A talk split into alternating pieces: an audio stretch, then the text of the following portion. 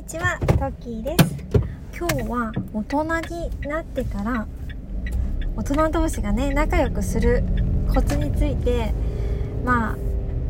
うまくやっている方からね、聞いたので、それを共有したいなって思いました。こう、大人になってからって、それぞれ忙しいから、家庭なり仕事なり忙しいから、なかなかね、仲良くなっていくってなんか難しかったりしますよね。子供の頃はいとも簡単にねなんか打ち解けたりできたのに大人になってからはなかなか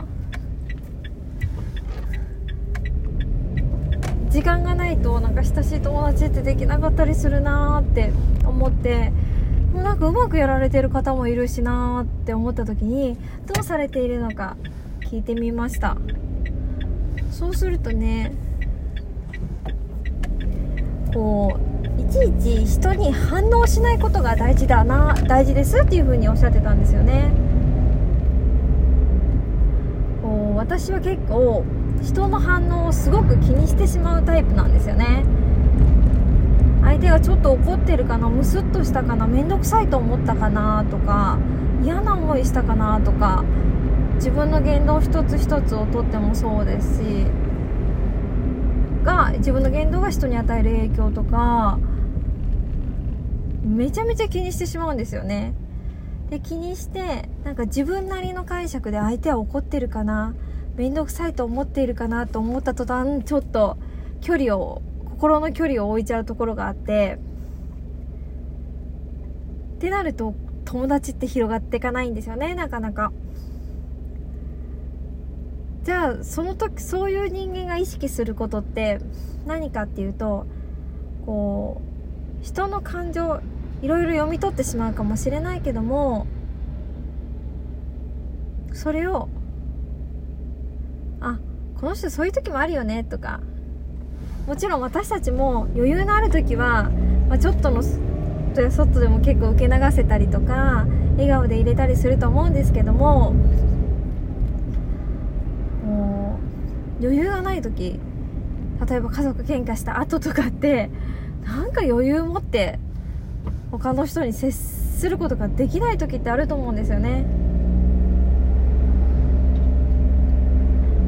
なのでうんうん。相手もそういうもんだなっていうのを理解するってこと。こうねそういう状況でってなかなか難しいかなと思うんですけど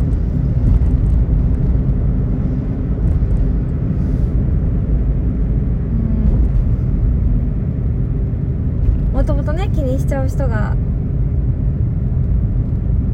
気にしないようにするってなかなか難しいかもしれないけども、まあ、相手も人間だからいろんな感情がある。いろんな感情の波があって、まあ、その一部を見ただけだってことですよね。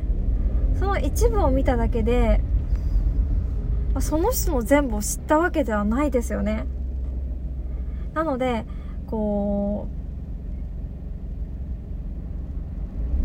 受け流すじゃないけどそんな気にしない？あ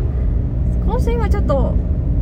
疲れてるかもとか余裕ないのかもってそういう時もあるよねって感じで受け止めちゃうってことがすごく大事なのかなっていうふうに思いました。うんその方がなんか人間関係うまくいきますよね。もう友達多い親友がねすごく友達とか多いんですけど大人になってからもすっごい友達作っていっぱい毎週のように毎日のように家に呼んでってしていて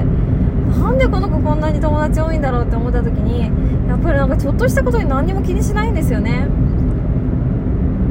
そういうところって彼女の強みだなって思って。なので、うんまあ、もちろんねこう毎回毎回迷惑なことしてくるとか毎回毎回愚痴ばっかり言ってくるとか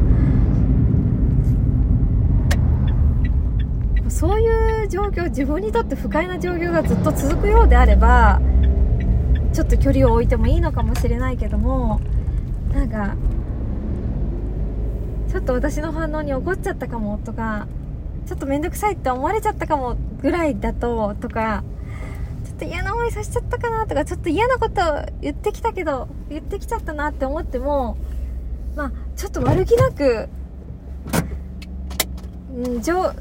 私たち自身の状況分からず話しちゃってるかもしれないのでまあ一旦は受け入れる。それがなんか繰り返されたらちょっと距離を置いてみてもいいのかもしれないなっていうふうに思思いました。うん。今回の結論としてはこう大人になってから仲良く仲いい友達とか交友関係を増やしていくにはやっぱり自分もそうだと思うんですよね。自分も人に対して何かしら失礼な態度とかしちゃうこともあると思うんですよ。無意識にでも。なので相手も余裕がなかったり疲れていた時にちょっと失礼な態度とか取っちゃうかもしれないけどもそれも一つ受け入れる余裕ないんだなって広い心で見てあげるってことが大事なのかなと思いました。その人の一面だけじゃなその人の一面はそこだけじゃないのでもっといろんないいところがあると思うのでもっといいところにいっぱい目を向ければもっともっとこういう関係って広がるんだなって私ある話聞かせていただいてそう思ったので共有したいなと思いました。本日は聞いてくださりありがとうございます。ではまた。